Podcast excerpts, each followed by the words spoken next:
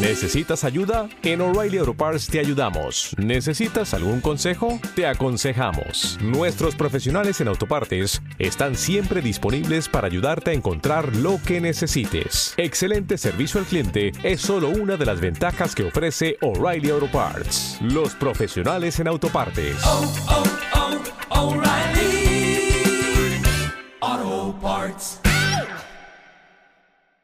AXN estrena la segunda temporada de Absentia, la serie protagonizada por Stana Katic que interpreta a la agente del FBI Emily Byrne. Mientras persigue al asesino en serie más buscado de Boston, Emily desaparece sin dejar rastro hasta ser declarada muerta. Seis años después, es encontrada en una cabaña en medio del bosque, casi sin vida y sin recordar nada de lo sucedido. Después de haber dado caza a su secuestrador, en esta nueva entrega la agente Byrne intenta rehacer su vida, pero el pasado siempre regresa. La Emily Byrne que conocíamos ya no existe. Lo que ha pasado estos años la ha cambiado. Es violenta. Peligrosa. Las respuestas están en tu cabeza, Emily.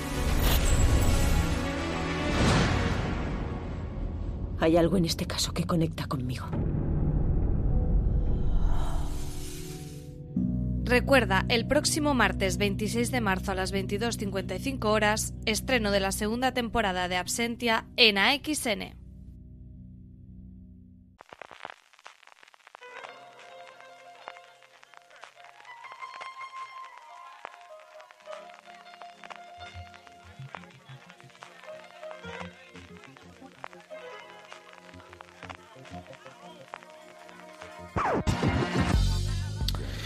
Bienvenidos una semana más a Review, FDS Review, el programa de fuera de series donde cada semana analizamos, comentamos y debatimos sobre nuestras series favoritas.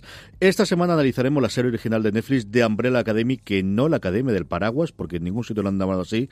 Y para eso tengo conmigo, que además me está sacando el vídeo y así baja el puñetero móvil millennial de las narices. Don Francisco Arrabal, ¿cómo estamos? Me has asustado porque con lo de la Casa del Paraguas me creía que se iba a repetir un eh, Casa Gil y he temido, eh, CJ, por el La Academia del Paraguas llega a sus pantallas, como llegan a través de la línea telefónica nuestros dos invitados para hablar de la serie de hoy. En primer lugar, y debutando con, con picadores, como decía el clásico, debutando en fuera de series, aunque ya lo habéis podido ver en la web, incluido un artículo maravilloso sobre la forma de rodar y, y el formato que tiene de Umbrella Academy. Antonio Rivera, Antonio, ¿cómo estamos?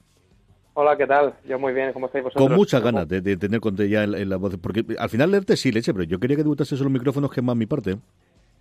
sí, sí, sí, sí, con ganas de, de probar micrófono y sobre todo de, de comentar esta serie que me ha tenido loco, la verdad. Y por otro lado, un viejo conocido de nuestra querida audiencia al que tenía muchas ganas también de compartir. Hacía tiempo que no grabamos ninguno. Miguel Pastor, ¿cómo estamos?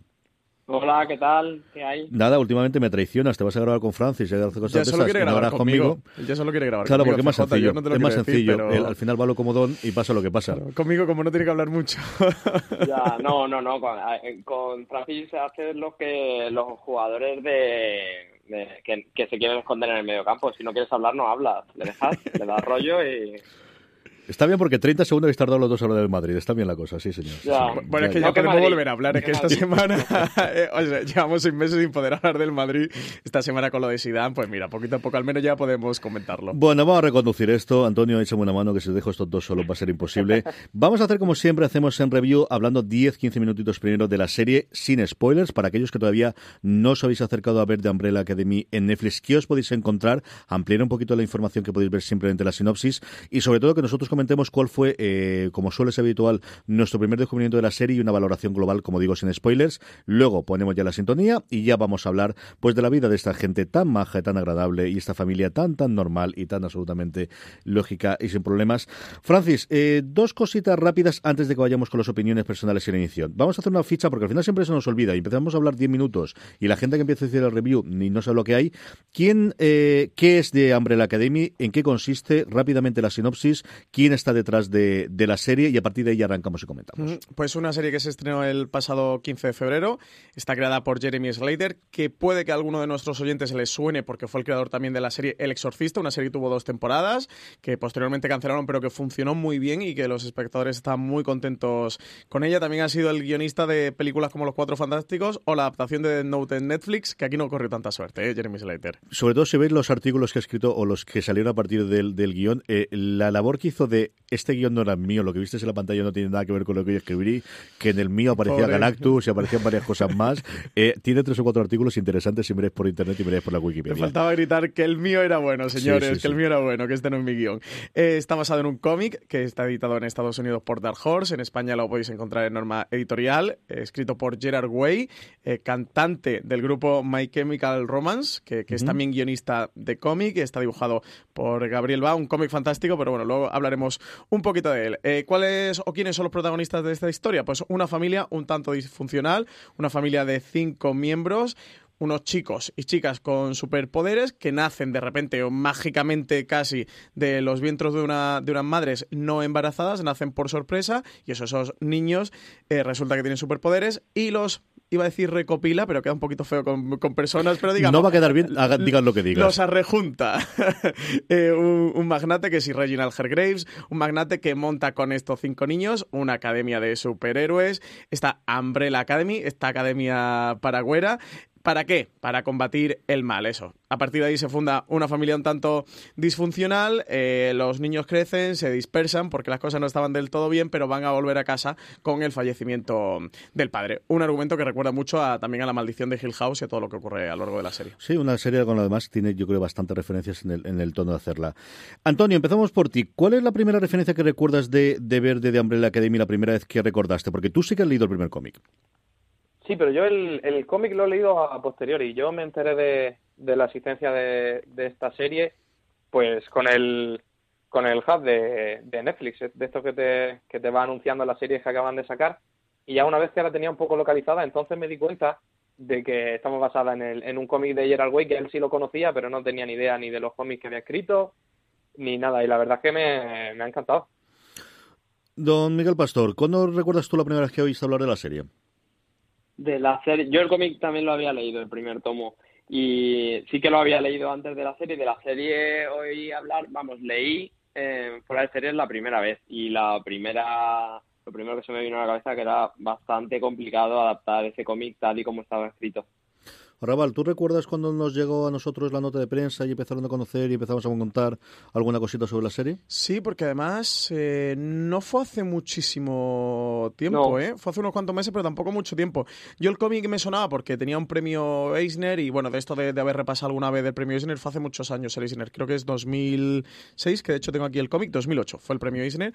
Eh, y me sonaba este cómic, y sí que nunca me había acercado a él y cuando entró el, el proyecto, pues dije, oye, pues voy a aprovechar y me compré el cómic y aproveché lo leído, que siempre es esta una buena excusa de que estrenen una serie para leer un libro, un cómic que uno siempre ha tenido ganas de leer y por ahí empezó, por nota de prensa, ¿eh? fue la primera vez que me enteré de este proyecto. El proyecto llevaba dando vueltas por Hollywood, en el purgatorio, en el infierno que hablan alguno de Hollywood desde el 2010-2011 y es hija de su tiempo. ¿no? Al final, eh, cuando se empezó, cuando compró los derechos originalmente Universal para adaptarlo y adaptarlo para una película, Sí. ya funcionaban bien las películas de Marvel. Yo creo que intentaban tener, o bueno, pues a lo mejor esta es una posibilidad de tener, además sabiendo que había eh, más material sobre el que basarse para los siguientes eh, eh, episodios, o mejor dicho, películas, eh, podrían tener eh, continuación. Eh, aguantó durante cuatro o cinco años hasta que al final, pues eso, la realidad de nuestros tiempos y la posibilidad de que Netflix entrase dentro de la producción y comprase la serie hizo que oficialmente se diera luz verde en julio del 2017.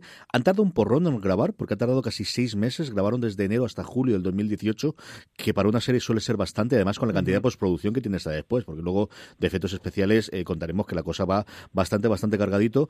Y yo mm, recuerdo haber leído algo sobre ella, llamarme la atención y sobre todo esta sí que tuvimos los screeners, de esta pudimos ver nosotros cinco episodios antes de que se estrenase en Netflix y ver el primer episodio y alucinar. O sea, yo recuerdo, también era más o menos el momento en el que trajo Titans, eh, Netflix como tal, después de haber venido DC Universe, y decir, eh, habrá mejores, habrá peores, a uno le gustará más el tono otro, pero sí que hay un salto cualitativo en cuanto al nivel de producción que en estas series estamos viendo constantemente, Francis. Sí, sí, sí, no, aquí la producción es muy potente.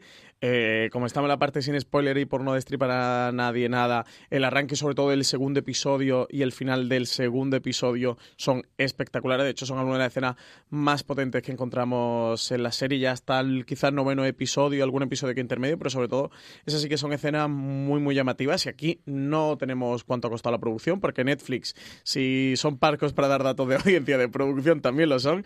No, no le gusta que no tenemos mucho de cuánto le han costado las cosas, pero esta tiene pinta de haberse gastado mucho más.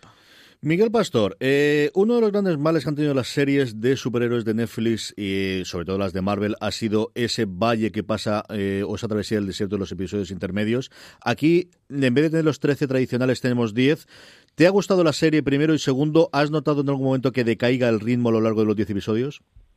Sí, en, en global sí me ha gustado, pero hasta el final hasta que se cierran todos los arcos, a mí toda la parte de medio, todo eso que dices tú, ese valle, se me hizo largo. Los episodios de una hora se hacen un poco cuesta arriba y entiendo por qué es y si quieres lo desarrollamos luego en la parte de con spoilers.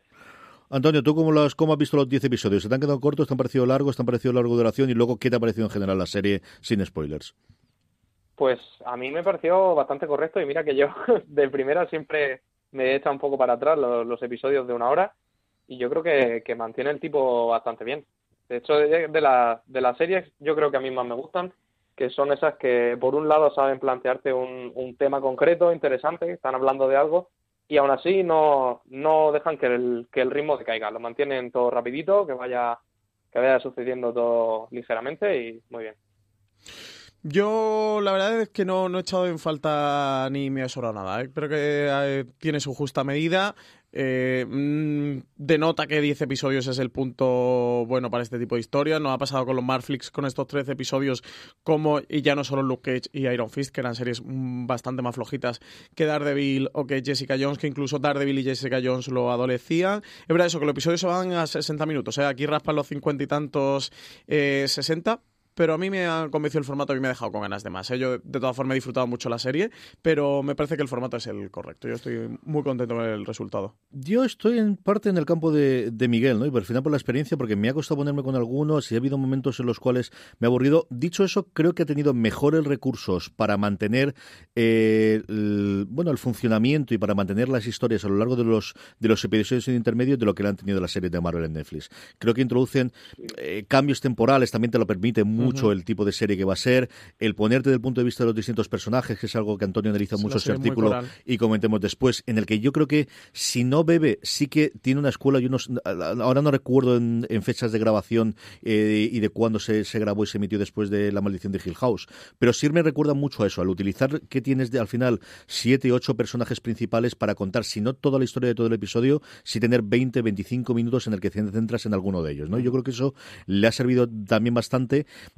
y yo lo que sí que he quedado muy satisfecho es que desde el principio ves a personajes que sí, que son arquetipos, pero son personajes. O sea, mira que tienes al final el, el poder identificar y es complicado, ¿no? Cuando tienes siete personajes distintos desde el principio, más el padre, más eh, la sirvienta, más el sirviente, más todo lo que hay, que sean tan, tan, distintos y tan diferentes entre ellos, pero lo ves clarísimo el, el, el, cómo son distintos. Te podrás quedar con el nombre o no, desde el principio, ¿no? Desde el primer episodio, pero sí tienen muy claro cómo son totalmente distintos. Eh, me, re... dime, dime. me refería más a, a, eso, más que lo que ha tenido de la serie de Marvel, que era que tiraban el chicle hasta donde mm. podían. Me refería más a que es densa de contenido y que el llevar la relación de todos los personajes entre sí y además contarte algo de cada personaje hace que se, sea muy densa, no muy larga. Vamos ya con la parte con spoilers, porque al final yo creo que tenemos muchas ganas todo de hablar de todo lo que nos ha gustado, de, de, cada una de las partes, de cada uno de los de los personajes. Como siempre hacemos, ponemos la sintonía de la música, eh, de la de la serie, en este caso de, ¿cómo has dicho tú antes? De Paragüeros, que cosas eh, que has inventado no aquí sé, en medio. No sí, sé sí, sí, La Academia Paragüera la has llamado. La luego, me dices a mí, luego me dices a mí, Y a la vuelta estamos ya hablando con spoilers de la primera temporada de The Umbrella Academy.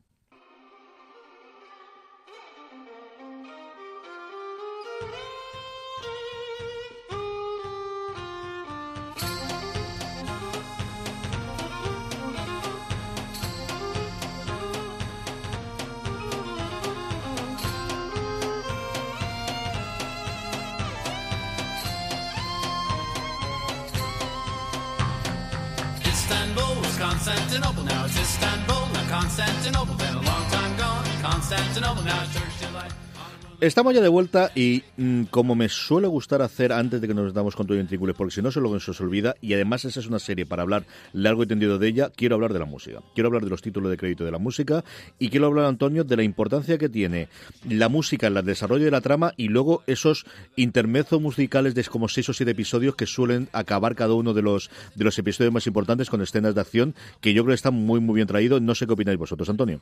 Pues sí, vamos, yo coincido que la música es es importantísima en la serie y no solo con un efecto más estético, porque la verdad es que las canciones están muy bien elegidas, todas casan muy bien con el, tono de la serie, sino que también está muy, estrechamente relacionado con, con, la trama. Ya sabemos que, que Gerard Way, el creador de la historia, tiene su, su pasado con la música como cantante de Chemical Romance, pero vamos, ya sabemos, ya que podemos hablar con spoiler, que el poder, por ejemplo, de Vania está muy relacionado con la música y hay muchas canciones, por ejemplo la de Never Tear Us Apart, Nunca nos separarán, o la de I Think We're Alone, que estamos solos, que como van hablándote de cómo se va encontrando esta familia a lo largo de la temporada, cuando se sienten más desunidos o cuando se sienten más unidos.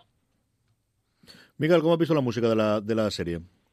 Muy bien, y además de lo que dice Antonio, el acompañamiento de las escenas de acción, eh, sobre todo en la escena, creo que es último o penúltimo episodio donde Chacha y Hazel se pelean en el, en el hotel. Es, es un desahogo para, para la parte dramática que combina muy bien y que busca ese equilibrio entre divertida y trepidante.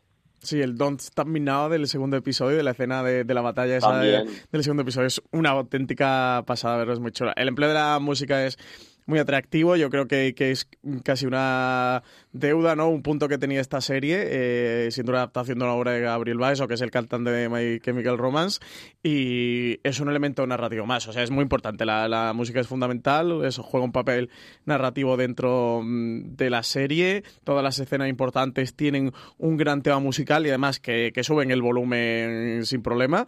Y, y, es desde luego interesante para analizar, ¿eh? Y sale una playlist muy chula de Spotify con la, con la canciones y las recopilas. Tiene hasta Nina Simone y todo en, en Umbrella Academy. Vosotros habéis nombrado tres y Francis ahora de refilón ha dicho la, que a mí me ha gustado, que es la pelea de la tercera, que es cuando es el asalto a la, a la casa de los, de los hermanos mm. por parte de Chacha y de, y de Hazel, que suena sin hermano mientras está escuchándolo. Eh, mi personaje favorito, ya haremos con ellos, eh, con diferencia, que es que lo he estado escuchándolo para intentar evadirse de los, de los fantasmas. Y es que además esa es una de las canciones favoritas de siempre. yo adoro a Nina Simone y sobre todo Sin Hermano es una canción que, que, que oigo en bucle porque además esta canción es larga que me gusta muchísimo oír. Y es una parte que me ha gustado, me ha recordado muchísimo a The Americans, al uso que tiene sobre todo las escenas de acción. Y en su momento lo hizo, Sons of Anarchy lo solía hacer, pero normalmente lo hacía siempre en finales de la temporada. Y más que, para, que para ser una cosa de acción, que también lo era, solía ser una especie de, durante seis o siete minutos, una recopilación de cómo están todos y el gran efecto final de final de temporada. Yo recuerdo descubrir a varios artistas precisamente con eso. No, no son los primeros que lo hacen, pero yo creo que lo hacen muy bien. Eso junto con el, el me gustó mucho el juego que tenía con los títulos, de, no los títulos de escrito, sino la presentación de cómo meten, ¿no? De, de cómo cuelan ahí un paraguas de alguna manera para meter el logo, es muy chulo el juego. Y además rompiendo, rompiendo la cuarta pared constantemente, porque sabes que no está allí, pero que te hagan ese guiño, yo creo que está muy bien. Igual que me gustó mucho de Titanes, ¿no? Que al final yo creo que también hay muchas referentes el cómo van haciendo los cambios a lo largo de, de toda la, la, la serie cada uno de los episodios. Vamos con los protagonistas, vamos con todos los, eh, hermanos, con los siete hermanos que originalmente tenemos. Y Antonio, tú los analizabas el cómo al final no había un protagonista único, sino que los siete habían logrado eso tan tan complicado de que de alguna forma u otra los siete personajes principales, algunos vivos, otros fallecidos, pero que los recuperan a través de las visiones de Luther, tienen su peso específico a lo largo de toda la serie y te, al final te acuerdas de los siete, no se te suele olvidar ninguno de ellos. Sí, yo creo que como, bueno, como ya he comentado en el, en el artículo que está en la web de Fuera de Series, el protagonista aquí realmente es la, es la familia. O sea, podría llamarse la serie de Umbrella Family realmente y sería bastante más exacto que de Umbrella Academy, porque la serie nos suelta en el momento en el que todo esto de la academia ya se ha acabado y todos los hermanos ya son mayores, están completamente desencantados con la infancia que han tenido. Y como que la serie reparte con mucho acierto el peso de la, de la narración en todos los personajes. En cada episodio tenemos un ratito para dedicar a cada uno de los personajes. Tenemos esos esos pequeños pedazos en los que se utiliza la música de la que hablábamos para repasar en qué punto de la narración hemos dejado a cada personaje, cómo se encuentra. Y yo creo que eso ayuda mucho a eso, a, hablar del concepto de la familia, que para mí es lo central de la serie. Miguel, ¿cuál es el que más te gusta de los siete? No me mientas. Es que eh, debería elegir uno que no fuera el que tú vas a elegir, pero que No, no, tú di para el que mí- tengas, pa- esto no hay ningún tipo de problema, di el que quieras. Para mí, Klaus, para mí Klaus es la bomba. Es, es la bomba y además su arco es muy chulo por lo que tú decías antes, esos saltos atrás en el tiempo que también eh, nos hacen ver su relación con una persona que entra a la trama cuando ya está empezada y que acaba bastante antes de acabar todo. Y, y viene por eso que decía Antonio, porque esto es una serie que va sobre, igual que el cómic, va sobre la familia y más que sobre la familia, sobre lo que la infancia influye luego en la edad adulta y sobre todo cuando tienes unos padres como esos. Raval, ¿cuál es Yo tu favorito? me quedaría con número 5. Mi favorito es el número 5. Klaus es el segundo, pero mi favorito es el número 5. Además, en el cómic también es el que tiene así como una trama, para mi gusto, más, más chula y a mí me gusta mucho. Además, su escena, la, de, la del arranque, el segundo episodio, es. O sea, me, me parece una espectacular. Y luego es también quien provoca estos dos episodios que vemos, el del día que no ocurrió y el día que sí ocurrió, que me han parecido dos episodios muy chulos, muy bien construido ese arco a lo largo de, de de dos episodios de manera conjunta, pero que funciona casi de forma independiente dentro de, toda la serie, pero que tiene sintonía eh, con, el resto de los ocho episodios con la serie al completo. Y, luego me parece un, trabajo muy difícil eh, actoral para Aidan Gallagher, por- porque yo me lo creo, y desde el guion, o sea, me creo que es, es, un señor mayor en un cuerpo de niño, o sea, es que, es que sí que lo es, es que sí que lo es, y de verdad, qué papelón que hace Aidan Gallagher, de aquí reivindicar su, su trabajo actoral, porque ha tenido que ser muy difícil para él, o sea, yo no me creo que no sea un señor de 40 años. No me lo creo, no me lo creo. O sea, estoy seguro ¿Cómo? de que este niño eh, ha vivido en el futuro, ha vivido durante 40 años y ha vuelto a un cuerpo de un niño.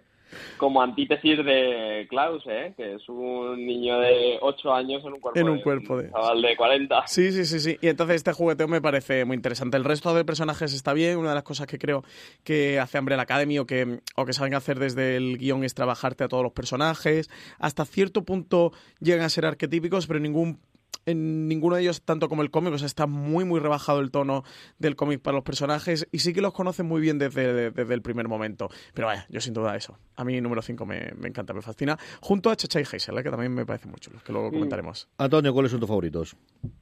Pues yo diría que el mío es número 5. Me voy a copiar de, de Francis. Pero la verdad es que desde, desde el primer momento en el que aparece la, la forma en la que el actor integra esa faceta borde, porque no solo es un hombre mayor, es un hombre mayor muy borde dentro de, de un cuerpo de un niño de 13 años. A mí me, me conquistó desde el primer. Yo, como decía Miguel, eh, me quedo con, con Klaus. Eh, el personaje es un personaje que me hubiese gustado segurísimo, pero es que además cuando vi dije, leche, no puede ser que sea él. No sea él. Sí, sí, es Robert Sheehan. Yo Robert Sheehan lo adoré por encima de todas las cosas en Misfits. Yo hay dos actores británicos que pagaría cualquier cosa por verlos juntos, que son a él y a Ben Whishaw. Me da lo mismo que hagan de hermanos, de enemigos, de amantes, de lo que sea, pero estoy loco por ver que hagan ellos dos juntos algo, porque me han fascinado todo lo que han hecho hasta ahora en, en, en narración. Además, creo que son dos personas que igual acaban a tiros en una rueda, porque creo que tiene que ser complicadito los dos de trabajar de- por, por defecto. Pero que me encantaría verlos conjuntos. Y sí, yo creo que al final también tiene el personaje con más miga y con más, eh, con más chicha para, para hablarlo. Eh, me encanta toda la parte que hay. Sobre todo, yo creo que plantea mucho de, de cara a una segunda temporada, que luego hablaremos al final del programa, de, de por dónde puede ir los tibias. ¿no? De, de al final. eh, esa dualidad de todos somos los poderes que hay, pero al final acabas con todos contando poderes distintos de los que originalmente parecía que teníamos. Y en ese no hay mayor ejemplo que eh, la trama de Vania, yo creo que podemos hablar, yo creo que vamos a hablar de las dos grandes tramas que tiene la temporada, por un lado toda la parte de Vania y del el violín blanco, y por otro lado toda la trama de un número 5 con la comisión, ¿no? O la agencia esta de investigadores temporal que existe. Empecemos por Vania. Antonio, ¿cuándo estabas, cuándo viste tú que Vania seguro que tiene poderes? Pues fíjate que a mí me pilló bastante desprevenido. Que yo en el en ese primer planteamiento que te hace la serie, cuando ella está tocando el violín, si no me equivoco, que como te va repasando a- al resto de hermanos y dónde está cada uno, pues a mí me parecía también una bastante buena idea el hecho de tener una de las hermanas sin poderes que como te acompaña en esa mirada desde el mundo de, de la gente normal a esta familia así extravagante. Pero vamos, cuando se cuando se reveló que, que tenía los poderes y que encima es la más, la más poderosa de todas, a mí me, me, me chocó bastante, pero yo lo vi bastante orgánico, muy bien integrado. Miguel, ¿cómo viste tú toda la trama de Vania y el que se descubriese que tenía poderes? ¿Te engañaron? ¿Le, le quedaste también sorprendido? No, yo trampas, porque yo lo sabía porque había leído el cómic, pero aparte, eh, en la, creo que el momento donde la gente se empieza a dar cuenta es cuando eh, esa chica que ha nacido de un embarazo que no ha existido eh, está empezando a tomar una medicación. Yo creo que es el momento donde más flojea esa resistencia, no porque flojee, sino porque quieren empezar a darte pistas de que esa chica va a ser el centro de, la historia, o por lo menos el catalizador de toda la historia de los demás. Sí, la parte yo me pasaba como Miguel, que, que ya lo conocía, de hecho, cuando nos enseñaron los screeners, que lo- yo los vi un mes antes de que estrenara la serie, eh, hasta el quinto episodio, que era lo que nos enseñaron, no tratan, no, te introducen esta, esta trama de cómo van a ir convirtiendo a Vania con, eh, con este otro personaje que aparece. De hecho, creo que es en el sexto episodio justo donde aparece ya el personaje y la va, y la va captando. Y sí que mm, pensaba cómo lo iban a hacer, de hecho pensaba que no lo iban a hacer, porque la... mm, el primer tomo se llama Suite Apocalíptica, que va precisamente porque el, por el personaje de, de Bunny, el personaje que, que se convierte en el violín blanco, y eso pensaba que era algo tan de fantasía, el cómic ocurre de otra manera que es mucho más fantasiosa, pensaba que era algo que iban a eliminar, que no iban, que no iban a tocar. Y sí que hace una cosa muy guay la serie, además ese episodio me gusta mucho, no recuerdo en qué episodio, es en el noveno, ¿no? En el, en el que viajan al pasado de Bunny y te cuentan eh, lo que El sí Reginald principio hace. Sí, hace con ella de, de pequeña y tal. Es algo que en el cómic no está, que me pareció eh, chulísimo. Al principio pensaba como Antonio de, oye, qué guay que tener un personaje sin poder en ese contexto de todos tus hermanos son especiales y que tú seas la única que no seas especial o que no tenga nada especial. Sí que te huele algo raro porque, porque por nacimiento, o sea, que nace de la misma manera que los otros. Lo lógico y era- se supone, claro, lógico era que sí que tuviera algún eh, superpoder y que desembocara algo. Pero bueno, si no lo piensas demasiado, no te lo planteas, es algo chulo ¿eh? y algo, algo interesante de explorar. Y de hecho, juguetea y coquetea mucho con eso durante el arranque de la serie de los primeros episodios. Lo que hacen en el noveno, de la historia que te cuentan de él de, y de lo que hace Sir Reginald Harris con ella de pequeña, eh, me pareció magistral porque entiendes ese camino, ¿no? Ese, ese, ese viaje que hace el, que hace el personaje y al final es el mm, podría ser el manual de cómo convertir a una persona en un monstruo, de cómo convertir a un ser inocente y que no tiene culpa de nada, eh, convertirlo en un auténtico en un auténtico villano, que es el, al final lo que en lo que convierten a Vania. Yo suponía que tenía poderes desde el primer minuto, pero también porque tenía la consideración desde que la serie era mucho más que que reinventar la rueda era un homenaje a mm, cómics, a mm, historias clásicas que ocurrido, especialmente los cómics, ¿no? especialmente a la patrulla condenada o a, o a la patrulla X, y que al final siempre tenías ese fondo. Sí, es muy. Sí, sí, yo creo que sí, es muy Jean Grey, es muy pues eso, de grandes eh, poderosos o, o gente muy poderosa que, que surge de la zona de nada. Dicho eso, creo que está muy bien resuelto, que es algo que ocurre en general con toda la serie. Aunque tenga, si no clichés, sí que, o- ni tópicos, sí que cosas recurrentes o mundos recurrentes que hemos visto en los cómics, hemos leído, mejor dicho, en los cómics o en algunas adaptaciones, creo que en todas consigue el punto más. Es decir, no porque no te lo esperes que Vania tuviese poderes y que lo reprimiese, la escena es brutal. O sea, la primera, el noveno, tanto el, el cómo van probando con una de dos Danis hasta que al final necesitas que la Dani sea un robot para que no la mate. y luego el encierro, yo creo que es un momento brutal. Vania también va muy definida, Antonio, hablamos yo creo también un poquito de- del otro gran personaje secundario, por el final de Hazel y Chaitan nos, nos hablamos mucho, pero hay un Leonard que yo creo que se va desdibujando un poquito con el paso del tiempo, que al principio aparece como el novio perfecto y luego aparece como el stalker total y absoluto final, pero que al final es el que desemboca y el que desencadena el, que de alguna forma ocurra el apocalipsis en el décimo episodio, lo sabemos desde el principio. ¿Qué te ha parecido esa relación entre los dos y el personaje de Leonard, Antonio? Pues a mí me ha, me ha ido gustando más con el tiempo. Ahora cuando me he leído el, el primer tomo del cómic, que ya hablaremos de luego después de la relación con el, con el cómic, he visto que la forma en la que se desencadena toda esta trama de Vania y al final eh, conecta con sus poderes es mucho más fantasiosa y me ha gustado que la serie anclara la, la historia un poco más a la realidad, con los pies en, en la tierra, a través de este personaje que sí, la parte de, de descubrir unos poderes sobrenaturales sí es más fantástica, pero el, el hecho de encariñarte con una persona, sentirte atraído con alguien que parece la pareja perfecta y luego ir poco a poco descubriendo que, que no es como tú pensabas, es algo ba- bastante realista, digamos, que yo creo que enriquece la, lo que aporta la serie. Porque él no aparece en el cómic, ¿verdad, Antonio? De por lo yo llevo el tomo 1, no sé si Francis lo sabrá, pero Es por lo menos en el diferente, tomo o sea, 1 no... El personaje este como tal es un personaje diferente, es un director de orquesta precisamente, eh, con una orquesta y tal que tienen, que no mm, cuento por no destripar mucho el cómic si alguien se lo quiere leer. Lo que han hecho este personaje ha sido adaptarlo y llevarlo a otra cosa diferente. Aquí en la serie es que a mí me gustó, me, me gusta mucho el personaje, me resulta muy interesante porque al final es, es un maltratador psicológico, es una relación absolutamente eh, tóxica. Él le tiene pavor a esta Umbrella Academy por una cosa que le pasa de pequeño con Reginald Hargrave, que te cuenta que es una de las cosas muy guays que hace la serie, que todo te lo contextualiza, todo te lo explica, todo tiene un porqué, todo tiene un motivo. De repente este podría ser en cualquier serie el malo, maloso, villano, villanísimo, y no. De pequeño le pasa una historia, él está obsesionado con la academia, eh, los- lo rechazan, se siente rechazado. Un poco también la historia de, de Vania, que por ahí también encuentras esta relación de amor, de por qué Vania de repente se enamora de él. Y eso es un, una persona, es un absoluto maltratador psi- psicológico que, que lleva, consigue llevarla eh, por el camino que quiere, por el rechazo que precisamente tiene, tiene dentro de, de los hermanos. Miguel, tú que también habías leído el cómic, ¿qué te ha parecido la, la adaptación y la introducción de este Leonard en, en la historia como, bueno, como la pareja de Vania? Muy bien, me gusta mucho que hayan creado este personaje para esas dos funciones de las que hablaba Francis. Primero, para hacer un personaje que ha evolucionado durante esos años en la cárcel, pero que su génesis es la misma que la de ellos, que es que ha sido humillado por ser Reginald.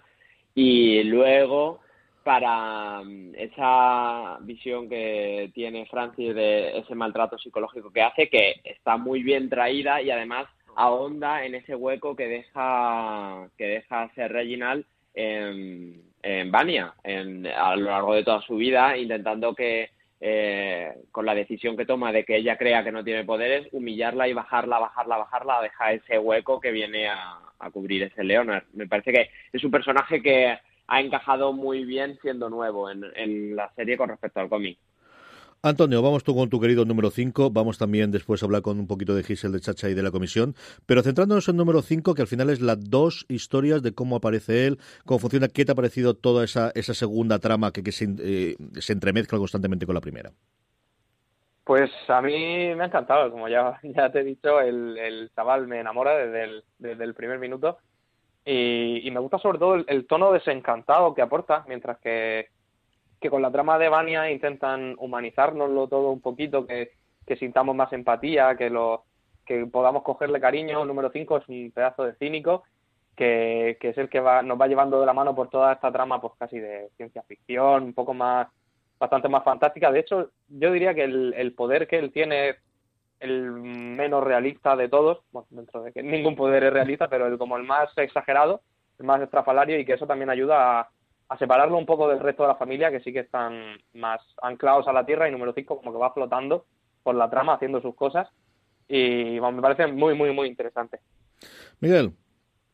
Aparte de que eh, les separa pues esos 40 años que ha vivido más que ellos en, en un apocalipsis, eh, con ese, ese, esa metáfora y, es- y, y eso que hace del Robinson en un mundo apocalíptico que se tiene que hacer amiga, amigo de, en vez de un balón, un maniquí, y todo ese sufrimiento que Bueno, tiene. más que amigos, ¿eh? Con el maniquí son más que amigos. Sí, tiene- intiman y hacen esa relación muy guay. Y, eh, y es todo lo que les separa de la familia. Y también nos dice el cómo el chaval se quedó anclado porque que no tiene nombre. Que es, que es duro, ¿eh? Que viven todos sin nombre hasta que se los pone la madre, que es un robot. Sí, sí, sí. Es muy guay la trama de, de número 5, de, de todo lo que cuentan. Eh, luego, si nos metemos un poquito en la segunda temporada, yo creo que explorarán más de la historia de, este personaje número 5 y de lo que vive de, esos mm, 30 años que ha vivido en, ese futuro post-apocalíptico en el, que, en el que se ha acabado la humanidad. El cómic al menos le pasan muchas cosas y, hay un camino largo hasta lo que la serie sí que lo han acortado directamente se va, le pasa unas cuantas cosas y ya vuelve. Y lo que yo eh, me pensaba era cómo iban a hacer el que él vuelva otra vez al cuerpo de, de niño. Y me pareció una explicación muy buena de cómo lo hacen, de cómo entra por el tejido y tal, y vuelve. Y la relación con el maniquí me parece tan bonita. O sea, es que una relación con. con porque ya no es como un balón con el Robinson Crusoe que dice, es un balón, no, no, es un maniquí de medio cuerpo. Al principio creo que sale durante, claro. durante el segundo episodio que la va a llevar, que dices, ¿por qué? Y que y la viste y tal, que no te lo explicas, no te lo termina de explicar, luego lo explican. Y el final de la serie, cuando la deja ya en. Cuando, cuando él ya supera sus traumas y cómo te ponen esta metáfora de que él va, deja el maniquí y le pide a la dependiente de por favor, ponle otra ropa, ¿no? Vístela bien o algo así, me pareció tan bonito. O sea, puede ser un po- puede parecer un poco loco, pero, pero llegas a entenderlo. Me parece muy humano todo lo que cuenta. Me pareció muy, muy bonito, muy simpática esa trama. Necesitas agarrarte a algo para, para poder Claro. eh, mantener, porque no te lo ha dado la comisión, ¿no? Y al final ahí tenemos al, al otro gran grupo, ¿no? De personajes que tenemos. Siempre hablamos de Hazel y Chacha, que desde luego son lo más importante. También tenemos al handler, que no sé exactamente cómo lo llaman en, en español, a la, bueno, la guardesa o de alguna forma la representante que tenemos de esa comisión, de la que yo sí que quiero hablar un poquito después. ¿Qué os ha parecido toda esa trama con la comisión o con la agencia intertemporal para mantener que el futuro siga siendo igual eh, y especialmente de Hazel y de Chacha? Eh, Antonio.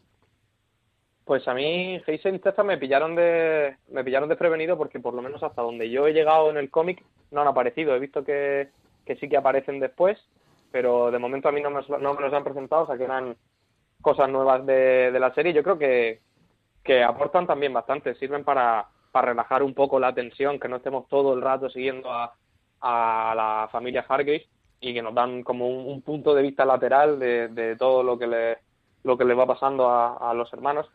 Y la comisión, especialmente el, el personaje de, Handler, creo que, sirve para poner el, el contrapunto perfecto a, a Number 5, al número 5, porque es además es una mujer mayor que él, que no se comporta solo como su jefa, sino que adopta ahí una, una actitud un poco maternal, le, le, le da el, el aderezo perfecto, ya lo que le faltaba al personaje. Miguel, ¿qué te pareció estos funcionarios del tiempo? Muy bien, además me interesa mucho ese trío amoroso que se desarrolla entre Chacha Hassel y el, la señora de los donuts y cómo, cómo el- ellos eh, establecen esa relación de donde Chacha mm, no quiere nada más que separarle de ella, cómo ellos se plantean su forma de vida, sobre todo Hassel cuando, cuando está planteándose que no quiere seguir viviendo esa vida y que prefiere incluso quedarse en el apocalipsis, aún a sabiendas de lo que va a resultar. Y me parece muy curioso, no sé si me estoy adelantando, que al final, eh, cuando teletransportan, teletransportan a los otros únicos dos personajes que yo creo que merecían eh, salvarse, que son también Hassel y la señora de los donuts. Sí, eh, Hazel y Chacha son dos personajes que en el primer tomo en Suite Apocalíptica no aparecen, luego en Dallas sí que aparece cuando eh, Gabriel Bay y Gerard Way los eh, introducen en la historia. Aquí lo han metido directamente en la, en la primera mm, temporada. A mí me parece un acierto que lo hayan introducido, me parece dos personajes súper icónicos con esas máscaras, con esas caretas, que algo que ya está en el cómic que me parecía como muy difícil de trasladar a la serie y me parece que lo han hecho genial. Tal cual. Sí, es que es súper difícil y me parecen personajes mu- muy, divertidos, que sí que tienen ese punto un tanto histriónico, pero que a la serie le aporta color, pero no te saca eh, como espectador, que, que eso que es como un equilibrio tan difícil de conseguir y está tan bien conseguido. Eh, la relación de, de Hazel con Chacha me parece una relación muy auténtica y muy bonita. Hazel, por cierto, que lo interpreta Cameron Britton, que es el, el, que, el actor que hace de Kemper en Mindhunter, que, que fue un- una actuación así que, que a los que vimos Mindhunter nos chocó mucho y es este mismo actor que Fijaros qué diferencia entre el personaje de Ed Kemper y este de, de Hazel que hace, que, que llega a ser muy afable con lo de la señora de los donuts. Es una historia también preciosa y son estos rincones que, que consigue la serie de, de Umbrella Academy, que, que siendo una serie que a mucha gente le puede tirar para atrás eh, por venir de un cómic o, o por estos componentes fantasía, al final, sobre todo, y por encima de todo es una historia de, relaciones humanas. Yo un día lo hablaba contigo, CJ, de que para mí este de Umbrella Academy, me di cuenta al ver los cinco primeros episodios, me parecía que, hacía lo mismo que, que hacía La Maldición de Hill House, que es esa serie, en el caso de La Maldición de Hill House, esa serie que es de terror que ningún no aficionado al género de terror, esas personas que no les gusta directamente el género de terror, sí que han visto, porque por encima de todo La Maldición de Hill House es eh, una serie que, que te cuenta un drama familiar, que sí que, que el contexto y el género donde se enmarca es una serie de, terror, pero realmente es un drama familiar y todo lo que le está ocurriendo a esa familia. En The Umbrella Academy me, parece que, que pasa exactamente igual, una serie que de nuevo vuelve a ser coral y que lo más importante son los personajes y las historias que le ocurren a estos personajes y que, que se permite en esos 10 episodios 60 minutos, tener hasta rincones para una historia de amor tan, eso, tan secundaria como puede ser la de Hazel con, con, con- esta señora de los donuts, o desarrollarte la historia de estos dos sicarios que nos recuerdan mucho a los de Pulp Fiction, que nos recuerdan muchísimo a vosotros, pero me parece como también un gran homenaje a ese personaje de, de John Travolta y de Samuel L. Jackson. Vosotros habéis hablado de los actores, mm, dejadme a mí que rompa una lanza por las actrices. En primer lugar, eh, Chacha está interpretado por Melly J. Blige, que tuvo una carrera prodigiosa, plagada de premios como cantante, era lo que originalmente era, pero que últimamente se ha acercado muchísimo a la interpretación y yo creo que sale bastante, bastante bien en, en un momento que podría ser complicado. Y luego, si antes os hablaba de cómo adoraba la interpretación de Robert Sheehan, qué decir de Kate Walsh, a la que yo de verdad adoro absoluta y totalmente genial. en Está todas las cosas. ¿Y cómo puedes hacer un personaje tan absolutamente estrafalario, pero que queda tan bien en pantalla, con una película absolutamente imposible blanca? Yo creo que desde que Daenerys se puso el pelo blanco largo, no veía una película tan complicada como tiene aquí, con esos zapatos rojos de tacón, pues eso, las cosas que le sientan bien a las actrices, como Kate Walsh. No tiene otra de las grandes sorpresas y me la alegré cuando lo vi. De chica, ¿cuánto tiempo se invierte en nada? De verdad. Desde que hizo el pobre Bad Judge aquel ya que le metieron en el embolado aquel, me alegré mucho de verla también y creo que hace un papel eh, de un personaje complicado divertido, de una parte en la que pueden explorar mucho las siguientes temporadas también, que es todo el tema de la comisión. Yo creo que hay un episodio eh, en el que te cuentan muchas partes, en el que ves muchas cosas de aquí tenemos pensado cómo funciona toda esta parte del tiempo y te puede dar muchísimo, muchísimo juego. Quiero hablar de la segunda temporada, quiero hablar que del resto de los personajes, pero que no se me pierde, porque además estamos hablando ya un poquito de las adaptaciones. Vosotros tres que habéis visto, que habéis leído al menos el primero de los dos volúmenes, hay tres en Estados Unidos ya, dos publicados aquí en España por norma, se publicará, yo creo en cuanto puedan imprimirlo el tercero, El- no creo que tarde mucho creo más. que está previsto en Estados Unidos porque estaban sacando la grapa mensual, creo que está previsto para septiembre-octubre, pues a ver si para España llega a finales de año o principios del que viene. Sí, vamos, como mínimo Se para llama por Hotel. Oblivion, se va a llamar el tercer tomo. Eh, ¿Cómo habéis visto la adaptación? Aquí cada uno que se lo juegue con la brigada del spoiler, ¿eh? Yo no pienso decir absolutamente nada de en cuántos follones os Cada metéis uno es vosotros responsable de sus con la gente palabras. que después tenga. Claro, fuera de serie no se responsabiliza. Antonio, ¿cómo has visto la adaptación y lo- las decisiones que han tenido de quitar cosas, de meter cosas y de ampliar cosas con respecto al primer volumen al menos del cómic? Pues como ya os decía, yo he leído el cómic después de ver la serie, de hecho que ni lo, ni lo conocía cuando me acerqué a la serie, y leyendo el cómic, no sé a vosotros que lo habéis hecho en, la dirección contraria a lo que os habrá parecido, pero a mí me daba, me daba la sensación de que la serie se toma su tiempo para explicar y plantear según qué cosas y qué personajes, y el cómic va a toda velocidad. En el cómic todo sucede súper rápido. Yo creo que me he orientado un poco más porque ya conocía a los personajes por, por la parte de la serie, pero además, además el cómic tiene un, un tono mucho más surrealista, hay un montón de, de villanos loquísimos. Y Hay que una Torre un- Eiffel que se vuelve villana. Sí, sí, sí, sí, una, una Torre Eiffel que. y más adelante la estatua de Abraham. Lincoln también se vuelve un villano. O sea que ese es el nivel del cómic. Pues sí, a mí me recordaba como a, a la Liga de los Hombres Extraordinarios o algo Sí, así, un un, cómic de un- una especie de supergrupo muy extraño con gente bastante perturbada. Y, y como ha comentado Gerard Way en alguna entrevista, yo creo que la serie ha tenido un acierto en, en expandir el universo desde las pequeñas cosas. Han dado mucho más espacio a cada personaje para que fuera desarrollando sus traumas, sus dramas. Y yo creo que por ahí había un acierto en la adaptación. Miguel, ¿qué has echado de menos en la adaptación o qué te ha parecido brillante que cambiasen del cómic con respecto a la serie? Casi todo, estoy muy de acuerdo con Antonio. Me parece que como adaptación es perfecta porque ha, ha cogido lo necesario para que tú sepas que de dónde viene, pero está suficientemente lejos como para hacer tu propia historia, la historia que quería contar de esa familia y de esas relaciones con su padre. Y luego, para los que habíamos leído el cómic, pues tiene esos detalles, que es lo que decía ahora Francis, y yo lo aprovecho porque ya ha soltado él el spoiler, que es cuando la hija de Allison le pide que le cuente la historia de la Torre Eiffel. Ese es un guiño que hay en la serie que es precioso.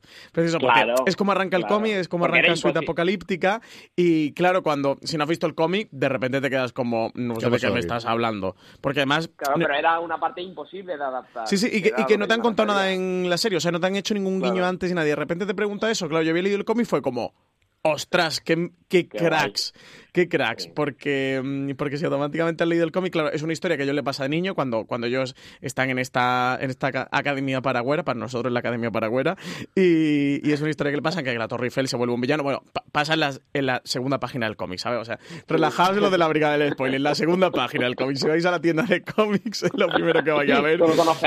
Después de la, de la página para que respire el cómic es lo primero que vais a ver. Eh, y eso, pues la Torre Eiffel se convierte en villano y tal. Y, y les pasa a ellos de niños, se lo hacen de niños. Y, y cuando la hija se lo suelta fue como, joder, qué trabajo tan guay. Yo aquí sí que quería decir, CJ, que si hay alumnos de un máster, una carrera eh, de literatura que tengan que hacer una tesis, por favor, que hagan la tesis sobre el trabajo de adaptación de Umbrella Academy, del cómic, a la serie. De verdad, que lo hagan, que tengan el detalle de mencionarme de que yo les di la idea y que tengan también el detalle de llamarnos, de escribirnos y de mandarnos un ejemplar. Pero de verdad que hagan este trabajo. Es apasionante comparar la do- las dos obras. Si hay alguien que le ha gustado la serie, de verdad, eh, hombre, si no le gustan absolutamente nada los cómics y le dan alergia, que no creo, pues que no se lo compren. Pero No han si- llegado aquí. si tienen la más mínima ni curiosidad, si, si la serie les ha gustado, de verdad que vayan. El, parece que Norma Editorial me ha pagado, que no lo ha hecho desgraciadamente, pero vale el primer tomo 22 euros y el segundo 24. Eh, los cómics son preciosos, tienen una edición muy buena. Que se acerquen y se vean el cómic y, y van a comparar el, el trabajo que, que hay dentro de él. Y luego la serie es una auténtica chulada comparar las dos obras. Y sobre todo porque tiene una cosa muy importante y este es, es otro tema y da un tema para el gran angular o para un gran angular, que es el tema de las adaptaciones literarias y con El Señor de los Anillos en su momento hubo sus polémicas y cuando venga la serie de Amazon y os cuento y la hubo con Juego de Tronos y con los fans eh, de los libros y creo que The Umbrella Academy encuentra el equilibrio perfecto en el que son dos obras complementarias, que mm, en el que Jeremy Slater sabe cuál es el lenguaje del cómic y sabe cuál es el lenguaje de una serie de televisión y lleva a cabo una, una labor de adaptación de verdad. Y de verdad que funcionan como obras complementarias que, puedes disfrutar el cómic aunque hayas visto la serie. Hay cositas pues que ya vas a conocer porque tramas que, que sí que continúan. Igual que en el caso, por ejemplo, Miguel o, mío, como ya habíamos leído el cómic, pues hay cosas que intuyes en la serie por dónde van a ir o que sí que conoces, pero que, eh, que ante situaciones diferentes incluso tiran por caminos diferentes. Y de verdad creo que el cómic de Umbrella Academy, por los caminos que tira, para el cómic es mejor y que la serie, por los caminos que tira, para la serie es mejor. Así que en este sentido sí que creo que, que tiene mucho valor eh, poder disfrutar de las dos cosas porque yo lo he hecho muchísimo. No tenemos todavía a día de hoy cuando estamos grabando la confirmación de la segunda temporada, pero vamos, que esta es de los clásicos de si no hay segunda temporada me como el sombrero. O sea, yo creo que no hay ninguna posibilidad, salvo mm, circunstancia extrañísima dentro de Netflix, de que esto no continúe. Y ese yo creo que es el planteamiento de Sí, inicio. Yo creo también muy bien, ¿eh? se le la luz verde esta cuando hay una decisión acerca de Marvel, cuando ya se ha comprado eh, los derechos para, para todo el mundo de Mark Millar. Antonio, ¿qué esperamos de la segunda temporada de, de Umbrella Academy? Pues yo tengo la teoría y más bien la esperanza, que espero que se cumpla, de que, de que esta primera temporada haya sido como un poco de, campo de pruebas y que en la segunda temporada ya se suelte la melena completamente. Que claro, no, no es lo mismo un cómic de Dark Horse encima que juega un poco al, al nicho que una serie en Netflix que yo imagino que ellos contaban con que no podían jugársela demasiado, que gran parte del público iba a aterrizar en la serie solo porque estaba en, el, en la página principal de Netflix, como fue mi caso, por ejemplo, y que se podría haber, haber espantado un poco por lo surrealista que es el, el material original. Pero yo espero de verdad que en la segunda, que ya está todo bien asentado, tengamos hueco para, para esas locuras que se despliegan en el cómic y que ahora, habiéndolo leído, quizá la he hecho un poco de menos en, en la primera temporada. Miguel. Creo que, y me gustaría pensar que con- al contrario que en los cómics, donde mm, cuando tienes un grupo de superhéroes, lo que son contando aventuras que están ligadas, eh, cogidas un poquito con pinzas a una línea temporal, aquí con la base que han creado, creo que van a desarrollar esta historia y a trabajar más en esta historia eh, con distintos villanos y con distintas eh, finales que necesitarán buscar cada uno de los personajes y, y todos como familia pero desarrollando esa, ese trauma que les dejó el padre, desarrollando esas relaciones entre ellos, esas relaciones de hermanos y de amigos al final. Yo tengo ganas de ver más. Es que en el.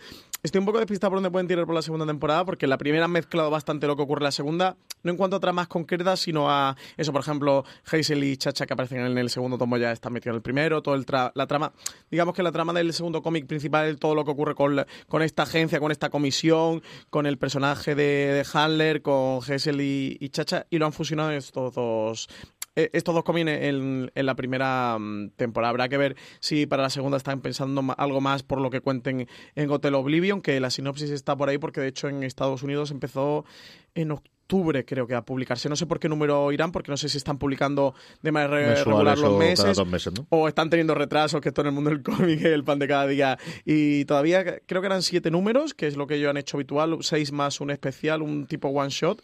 Eh, y para este tercer eh, tomo tenían pensado lo mismo. Yo tengo mucha ganas de ver más Umbrella Academy. Si le hacemos caso a estos Big Report de, de TV Time que ellos publican, la serie ha estado varias semanas en, en primera posición. Parece ser que ha funcionado bien. Creo que se ha hablado de ella sin convertirse en un auténtico mega fenómeno global, pero creo que la serie sí que ha funcionado bien. Eh, los cómics se han estado agotando al menos en España, así que eso quiere decir que hay gente viendo la serie que le ha gustado y que rápidamente ha ido a comprarlos y no sé, yo he disfrutado muchísimo la serie, yo espero ver bastante más. Es de estas cosas que, que, que disfrutas, ¿no? Que, que te sientas en el sofá y que, que estás muy cómodo, que estás muy a gusto viéndolo, que te lo pasas bien. Así que a ver qué deciden hacer con la, con la segunda temporada. Yo desde luego tengo ganas de mucho más. Yo voy a tirar por, la, por una parte distinta y es que creo que me gustaría que fuese más atrevidos con la parte estética. Hay dos o tres momentos en los que lo han llegado a hacer. Uno cuando parece que eh, ese momento en el que quizás Klaus ha muerto cuando está en la discoteca y tiene que juegan con el blanco y negro y con todas esas imágenes oníricas. Y sí, lo siento, me gustan mucho esas. Me gustan desde Los Sopranos. Legión, Esa parte me gustó, efectivamente. Es esa cosa tan clara que tiene Legión. Ahí ocurre con eso, ocurre al principio del noveno episodio, perdóname, del, del octavo episodio, con una especie de animación en el que te muestran durante una serie de minutos alguno de ellos de animación. Igual que creo que tiene momentos muy claros como es, por ejemplo, las escenas musicales acompañando las escenas de acción, las introducciones volviendo al pasado y mostrándolo que notas que es otro tipo de rodaje distinto, al menos a mí me parecía, pues no sé si sea un filtro distinto o una forma diferente o no sé exactamente la parte del foco cómo estaría enclavado, pero sí que te da esa sensación, aparte que te la pongas siempre al principio de los episodios, de volvemos atrás y contamos un poquito de la historia previa de los personajes, que sí, que intente ser un poquito más legión, que a veces sale bien, a veces sale mal. No voy a decir yo que no, que no siempre acierta ninguno de, lo- de los grandes, incluso Mr. Robot, ¿no? Pero ese, ese que quizás hemos visto en los últimos tres o cuatro años, especialmente con series, si no de, de, adaptaciones de cómics tocándolo, y yo creo que desde luego ahí es, los dos ejemplos que hemos puesto son equivalentes o, o clarísimos eh, estandartes de esa. El director también tiene peso y también la parte visual, porque no va a ser atractivo. Yo, la trama me parece correcta la que hay, creo que tampoco revoluciona absolutamente nada lo que hay, porque como digo, creo que es mucho más homenaje eh, a cosas que hemos visto previamente bien contadas que intentar hacer algo totalmente revolucionario y totalmente distinto de lo que hemos visto hasta ahora. Pero sí le pediré un poquito más ambición, como hacía Antonio, especialmente la parte visual, en poder jugar y en poder hacer el que es más allá, que al final es una adaptación de un cómic. No sé si también vengo muy influido de ver Spider-Man de la, la película y decir, se puede hacer mucho más cuando adaptas un cómic, no te digo yo que no. Pero eh, el caso es que me ha gustado muchísimo, así que, eh, y lo que sí que sé es que estaremos desde luego aquí para contar de nuevo eh, la segunda temporada y muchas más que espero que haya. Don Antonio eh, Rivera, ¿qué tal la primera experiencia en el audio? Cuéntame. Bien, bien, bien, muy contento, la verdad. Además que siempre está bien poder ir comentando todas estas cosas que he analizado, por ejemplo, en el artículo de Fuera de Series hay un, poco lobo solitario, comentarlo aquí en- con los compañeros y ver si, si, si coinciden. Don Miguel Pastor, hasta el próximo programa de review. Bueno, el que te vea, que te- además que tenemos que grabar uno el lunes que viene, creo que me han dicho muy especial, ¿no? Sí, sí, sí. Vamos, no vamos a, a decir ninguna Bueno, paradoja temporal. El lunes que viene, no. CJ, el lunes pasado. El lunes pasado. El lunes pasado, Ya me CJ, está estás como número 5. Estás viajando en el Ya me está tiempo. liando. Ya me está liando. En fin, esto es lo que ocurre con los... los- O- hoy es jueves, CJ. Hoy es jueves. Hoy es otro jueves, pero de la semana que viene. Así no va después. Don Francis Arrabal, paradoja del tiempo para arriba o para abajo, nos falta el maletín. Es lo único que Pues, tenemos mochila pues, de maletín, pero algo haremos. Pues ¿no? nos vendría bien, yo creo que sí, que No podría vendría mal. apaño.